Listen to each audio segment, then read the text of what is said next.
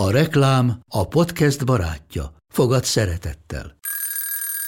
Indítsd jól a napod egy csészen Nescaféval.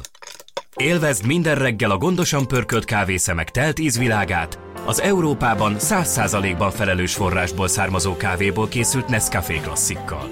Tudj meg többet fenntarthatósági törekvéseinkről a nescafé.hu oldalon. Nescafé. Új lehetőség minden csészében. Ez reklám volt, jó volt. Beaton Studio.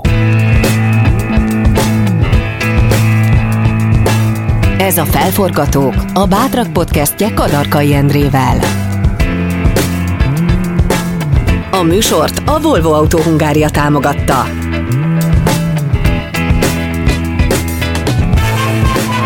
Az igazán sikeres emberek letérnek a kitaposott ösvényről, saját utat választanak, és ha el is buknak néha, még nagyobb lendülettel kezdik újra.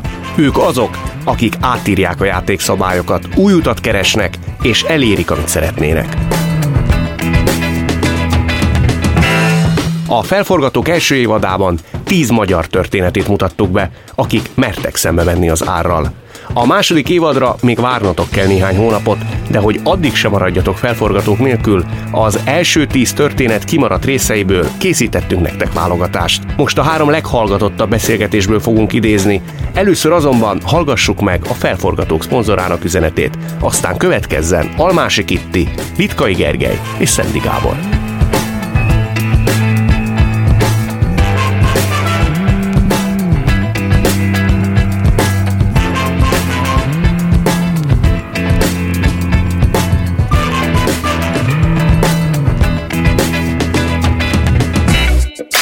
A felforgatók azok az újítók, akik nem kötnek kompromisszumokat.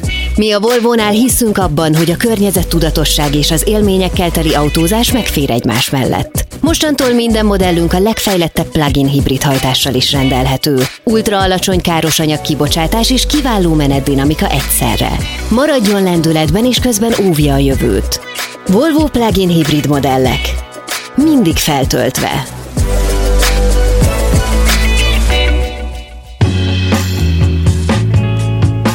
Mivel a podcasteket bármikor meg lehet hallgatni, minél régebbi egy adás, annál több ideje van megnyerni a hallgatókat. A Felforgatók első évadának első epizódjában Litkai Gergelyel beszélgettem. Rengeteg témát érintettünk, többek között azt a konfliktust is, ami közte és Kőhalmi Zoltán humorista között alakult ki. Hallgassátok meg Gergely, hogyan emlékszik vissza erre.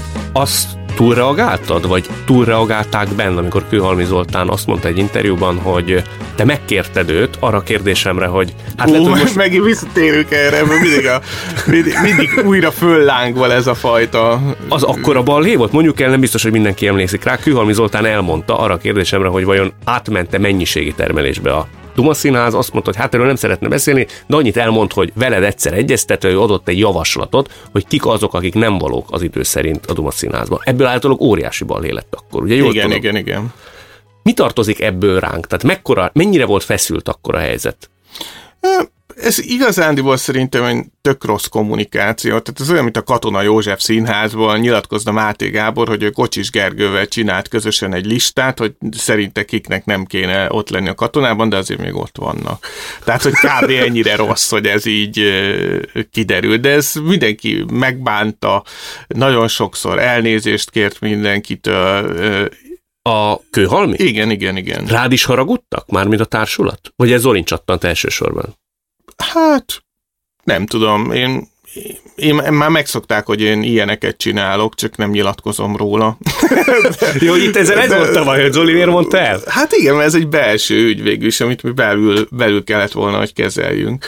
Én, én ezért is nem szeretek a kollégákról semmit sem nyilatkozni szakmailag, mert ha én mondjuk egy még egy színházban is az ember rendező és a színészekről mond valamit, szerintem az is aggályos, de úgy, hogy ugyanazon a pályán focizunk, az szerintem nem etikus, hogy én most bárkit is minősítgessek, vagy a stand-up helyzetéről beszéljek, mert az az egyéneket is minősítem, tehát hogy szerintem hát a vállalhatatlan a színvonal, stb. stb. stb. Annyit mondjál akkor csak ezzel kapcsolatban, hogy a diplomácia érzékedre és a mondjuk, hogy a higgadságodra, akkor azért nagy szükség volt azokban a napokban társulaton belül, hogy kiegyenesedjenek a dolgok?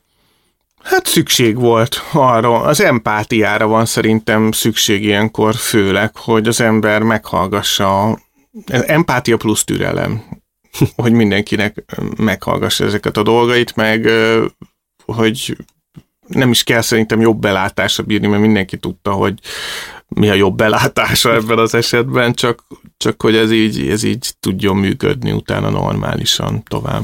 Aztán beszélgettünk arról is, hogy ki mindenki jelentkezett annak idején a Duma Színházba fellépőnek, és hogyan lehetett őket finoman eltanácsolni. Még most is, amikor visszagondolok, nem hiszem el, hogy volt ilyen, de ezt nagyon sokszor megénekeltük már az embert a tyúkkal, aki följött a színpadra, és közben megtojt a tyúk, és megfeledkezett róla, hogy ott van a tyúk, tehát nem volt dramaturgiai funkciója a fellépésében. Ilyenkor te hogy reagáltál főnökként?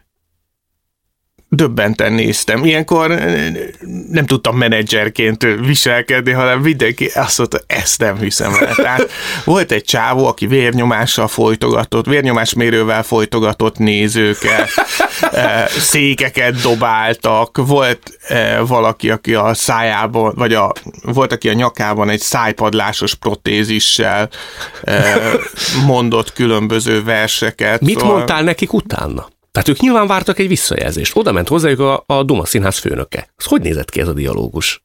Hát, hát, hogy ez nem jó. ez, nem, nem próbáltam őket hitegetni, hogy ez, ez kafa lenne, de például aki a vérnyomásmérővel folytogatott, utána valami magyar televíziós humorfesztiválon győzött, és nem hittük el, hogy ez és nem, nem fejlődött annyit azért, de hát mások voltak a standardek, máshol volt a léc, vagy lehet, hogy itt ö, egyszerűen nem merőleges volt az útra a léc, hanem párhuzamos, és így el lehetett menni mellette. Mint a magyar humor egyik felforgatója, Litkai Gergely konfliktusba keveredett a korábban sikeres humoristákkal. Ebben a részben arról lesz szó, hogyan fogadta az előző generáció a Duma Színház felemelkedését. Mennyire volt szükség az empatikus készségedre akkor, de lehet, hogy be- belemagyarázom egyébként, egyáltalán nincs igazam, de én úgy látom kívülről, hogy amikor elindult a Dima Színház, akkor azért szükség volt nagy nevekre, akkori nagy öregekre. És folyamatosan az idő előre alattával azért átvették az ő helyüket a fiatalok. Most az ő kiszorulásuk azért az nem lehetett olyan nagyon egyszerű. Gondolok itt az akkori 40-es, 50-esekre. Azért annak idején Maksa, nem tudom én, Szőke, nagyon sokan feltűntek akkor, mint nevek. Aztán kikoptak. Ez konfliktusmentes volt ennek az átmenete? Nagyon kevés csapódott le nálunk ebből, tehát mi mindig egy ilyen mindig egy szigetet képeztünk ebben az egész rendszerben, és azzal foglalkoztunk, hogy a saját dolgunkat csináljuk. Nem azzal foglalkoztunk, hogy más mit csinál, vagy hogyan csinálja, és ezt most is vallom, hogy nekünk ez a feladatunk, mert nem kritikusok vagyunk, meg nem menedzsment tanácsadók, és nem nem más társulatoknak a nézői, hanem mi a saját társulatunkkal kell, hogy foglalkozzunk, és azt kell, hogy minél jobban csináljuk, és ha minden jól működik, akkor ez jó hatással lesz a piacra is, hiszen a piac látja, hogyha valaki többet dolgozik, másként gondolkozik, esetleg bevállal olyan témákat is, amik eddig nem voltak, hogyha esetleg felhagy olyan témákkal, amik eddig nagyon is kúrensek voltak, akkor is van élet. És aki megérti az időknek a szavát, vagy aki szeretné ezt az irányt követni, az ezt meg tudja tenni. És én sokkal inkább ebben hiszek, mint a gyereknevelésnél és a példamutatásban. Nem pedig abban, hogy most most is elkezdjek itt arról okoskodni, hogy ők mit csinálhattak rosszul, vagy mi mit csináltunk nagyon jól, amit ők nem csináltak. Tudsz szóval... olyanról, aki nagyon megsértődött? Ilyen esetben? Tehát, hogy kiszorult? Nem tudom, nekem nem mondták. Tehát így hozzám nem, nem, nem jutott vissza, nem jutott vissza ez a, az információ.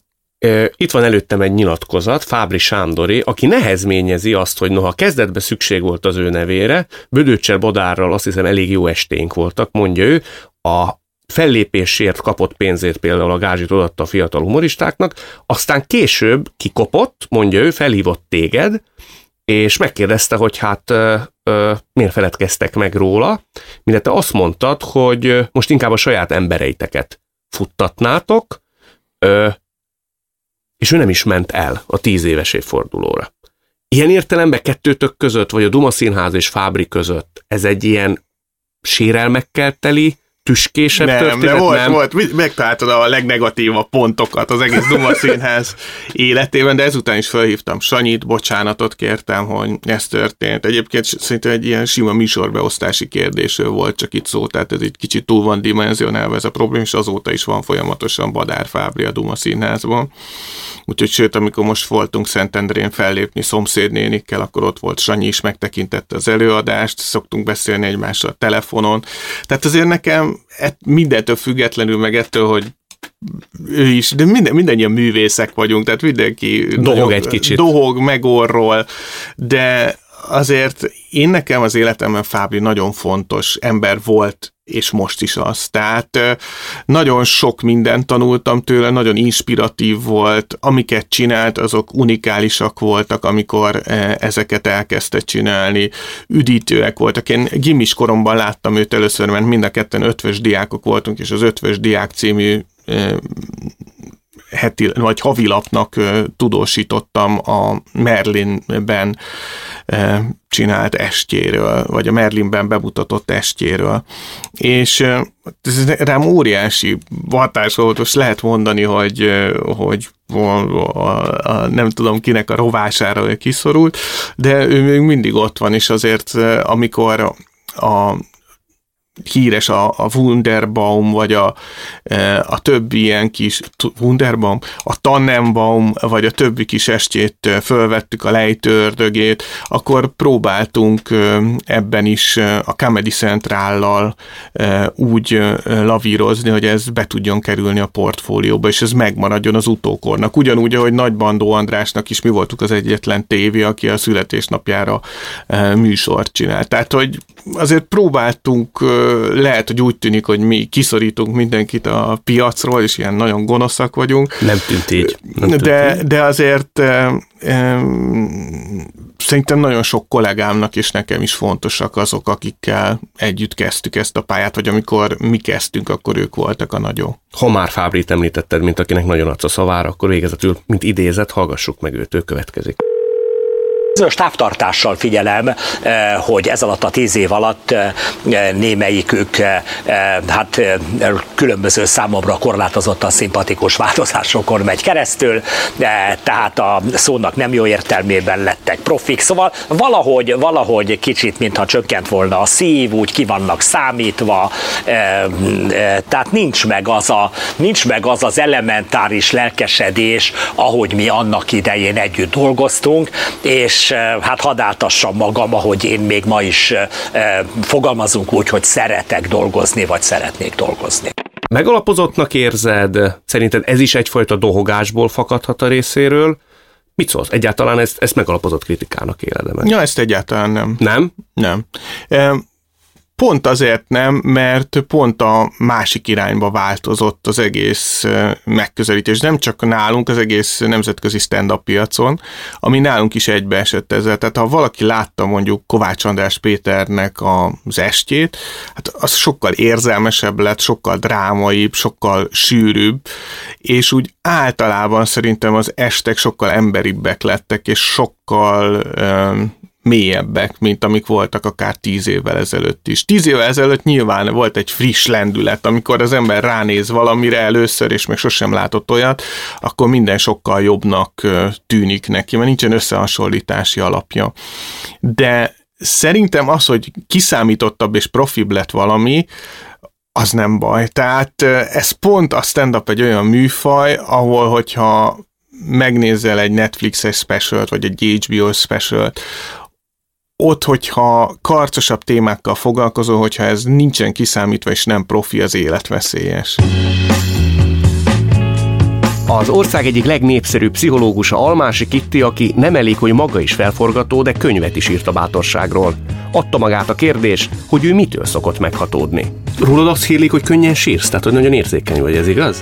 Igen, hát mondjuk az, hogy ebből mennyit látnak, az más kérdés, mert azért mondjuk egyébként egyszer színpadon is, hát nem elsírtam magam, de nagyon fölkavart egy történet, amit elmeséltem, és aztán ezért nagyon hirtelen zártam le az előadást. Én egyébként nem is nagyon voltam tudatában, hogy azt az előadást fölveszik, mondták, csak hogy nem arra figyeltem, és aztán ez fölkerült a, a YouTube-ra, és egyébként nagyon sok ember megnézte, tehát ilyen értelemben van egy publikus ilyen bekönnyezésem, de egyébként nyilván nem látják. Hát ezt mondjuk a családom előtt engedem meg magamnak, de igen, én egy érzékeny ember vagyok. De mint tudsz például meghatódni vagy sírni? Lehet, hogy furcsa lesz, amit mondok, én örömből szoktam gyakrabban sírni, tehát hogy uh, például mások örömén, ez most nagyon gagyi lesz biztos, amit mondok, de nagyon sokszor kikapcsolódásként nézek külföldi tehetségkutató műsorokat, és akkor megnézem, hogy nem tudom, hogy válik sikeressé egyik pillanatról a másikra, egy hajléktalan például, vagy valaki, akit soha nem szerettek, vagy nem ölelgettek. Mondjuk egy Susan Boylon te sírni tud? Például, Tényleg? például, vagy, vagy nem tudom, múltkor láttam egy hajléktalan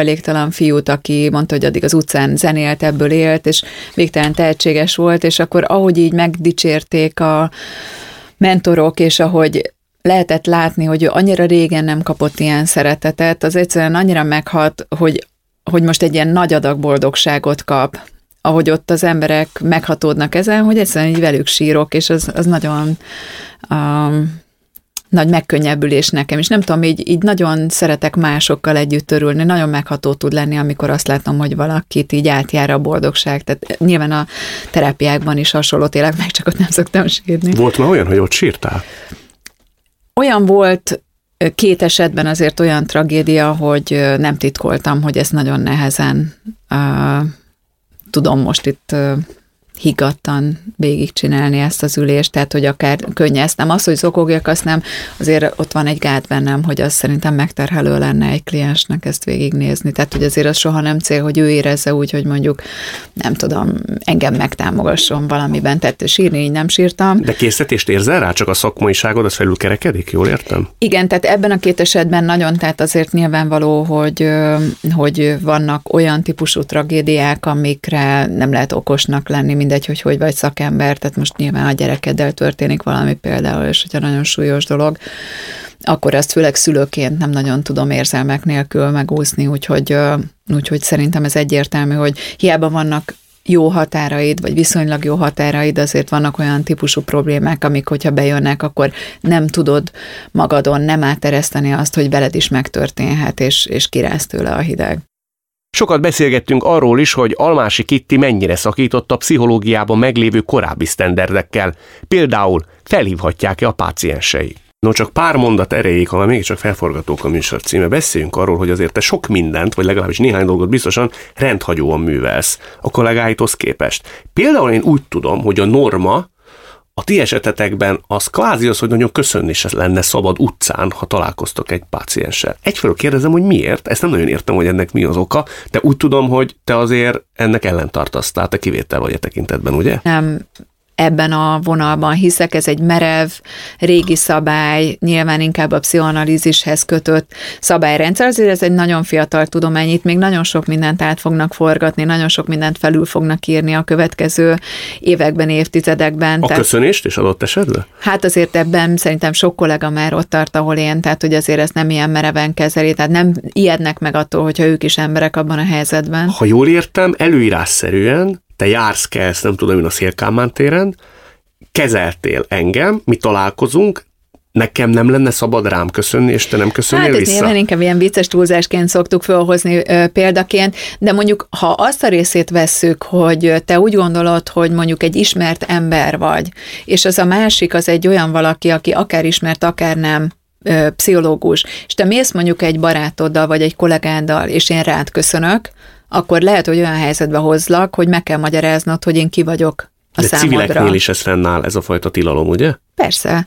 Tehát így értem, hogy de ez nem ennyire merev szabály, tehát hogy ezt nem feltétlen tartják be így a kollégák, ezt inkább csak egy ilyen, mondom, szélsőséges példaként szoktuk mondani, hogy ennyire legyen távolságtartás, hogy a kapcsolatotok ott és akkor a rendelőben van, azon kívül nincs, ez inkább csak a hat- határok megtartása véget, de mondom, ennél sokkal tágabb értelemben gondolom úgy, hogy azért rengeteg kollega gondolja úgy, hogy attól még lehet például Facebook oldala, amit hát lehet, hogy látnak akár kliensek, és erről sokat gondolkodnak is a, a kollégák, hogy akkor ott mit szabad megjeleníteni, mit nem, mennyibe láthatnak bele ugye a kliensek, hogyha rájuk keresnek, tehát hogy ez, annak mi az előnye és a hátránya. Téged például felhívhat egy beteg? Általában nem hívhat fel, de hát mm, tekintve, hogy azért esetén igen. régebben, amikor kifejezetten klinikai munkát végeztem, és tekintve, hogy olyan osztályon dolgoztam, és onnan voltak aztán ambuláns eseteim is, ahol öngyilkossági kísérletet követően voltak az osztályon emberek, tehát hogyha ilyen veszély fönnállt, akkor ez nyitva volt, de nem éltek vissza vele, de azért ezt a csatornát volt két alkalommal hívás, és jó is, hogy megtörtént, tehát így föl lehet hívni, de úgy, hogy egyébként a két ülés között így beszélgessünk, nyilvánvalóan nem. Neked ez magától értetődő volt, hogy ilyen értelemben ellenmész a fősodorral, hogy te azt mondod, hogy igen, ha nagyon nagy baj van, kedves Lajos fölhívhat. Nem hiszem, hogy ebben szembe mentem a fősodorral, tehát azt gondolom, hogy ebben nem vagyok egy egyedülálló. Uh-huh. Tehát más is él ezzel uh-huh. a lehetőséggel. Ilyet másokat hallottam, igen. Ilyenkor egyébként, amikor fölhívnak, tehát nagy baj esetén, akkor most nem dramatizálni akarom, de adott esetben életek múlhatnak rajta? Ez nehéz eldönteni, hogy valójában tényleg odáig jutott az illető, az biztos, hogy egy teljes tehetetlenségig, egy mélypontig, és semmilyen nagyon misztikus amerikai filmekben látható valami óriás teljesítményre nem kell gondolni, egyszerűen az, hogy beszél pár percet az ember valakivel, az visszaránthatja a realitásba, tehát én azt gondolom, hogy ez inkább csak egy emberi szóról szól, egy kapcsolódási lehetőségről.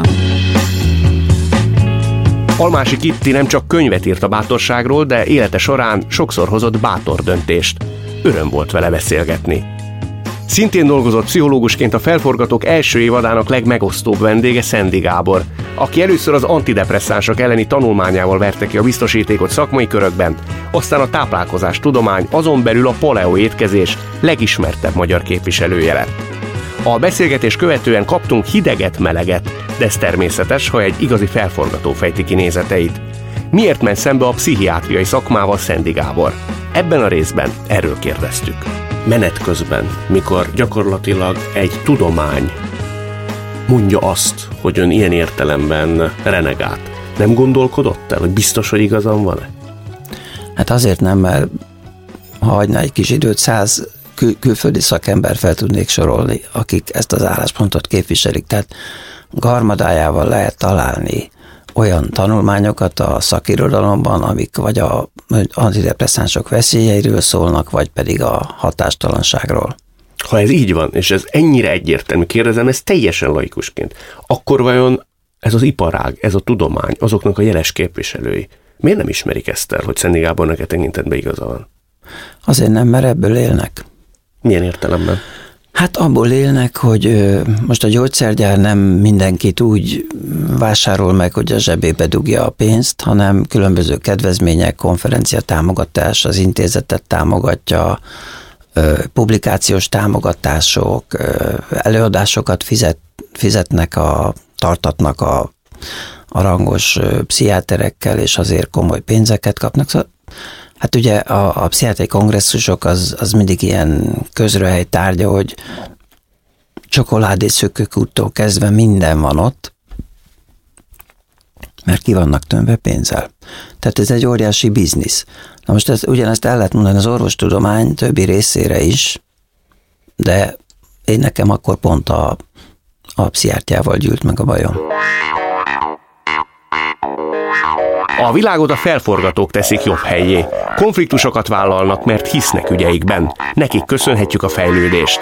Ma a felforgatók első évadának beszélgetéseiből idéztünk korábban nem lejátszott részeket. A jövő héten újabb bónusz epizóddal jövünk. Az egyik kedvenc vendégem Szilágyi János, a sztárgyáros Kendehoffer Krisztina, aztán Böszörményi Nagy Gergely, a Startup Világ, és Galambos Márton, az üzleti újságírás felforgatója oszt meg velünk olyan gondolatokat, amiket korábban nem hallhattatok. Magyarországon még rengeteg felforgató van. Ha ti is ismertek ilyen embereket, küldjétek el nekünk a felforgatókukat bitonstudio.com címre. A mai adás szerkesztője Ferkai Marcel, a vágó Dósa Márton, az utómunka és zenei szerkesztő Szűcs Dániel, a produkciós vezető Pentelényi Kovács Tímea, a kreatív producer Román Balázs, a producer pedig Hampuk Rihárd volt. Én Kadarkai Endre vagyok. Legyetek felforgatók ti is!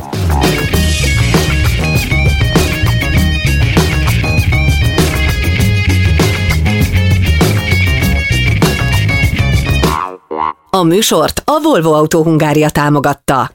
Beaton Studio. Ha más podcastekre is kíváncsi vagy, hallgassd meg a Béton műsor ajánlóját.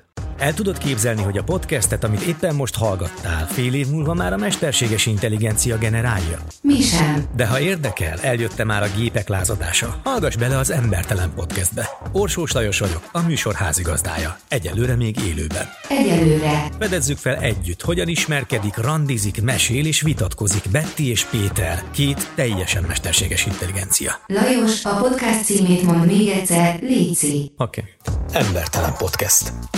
Ez egy Béton Podcast.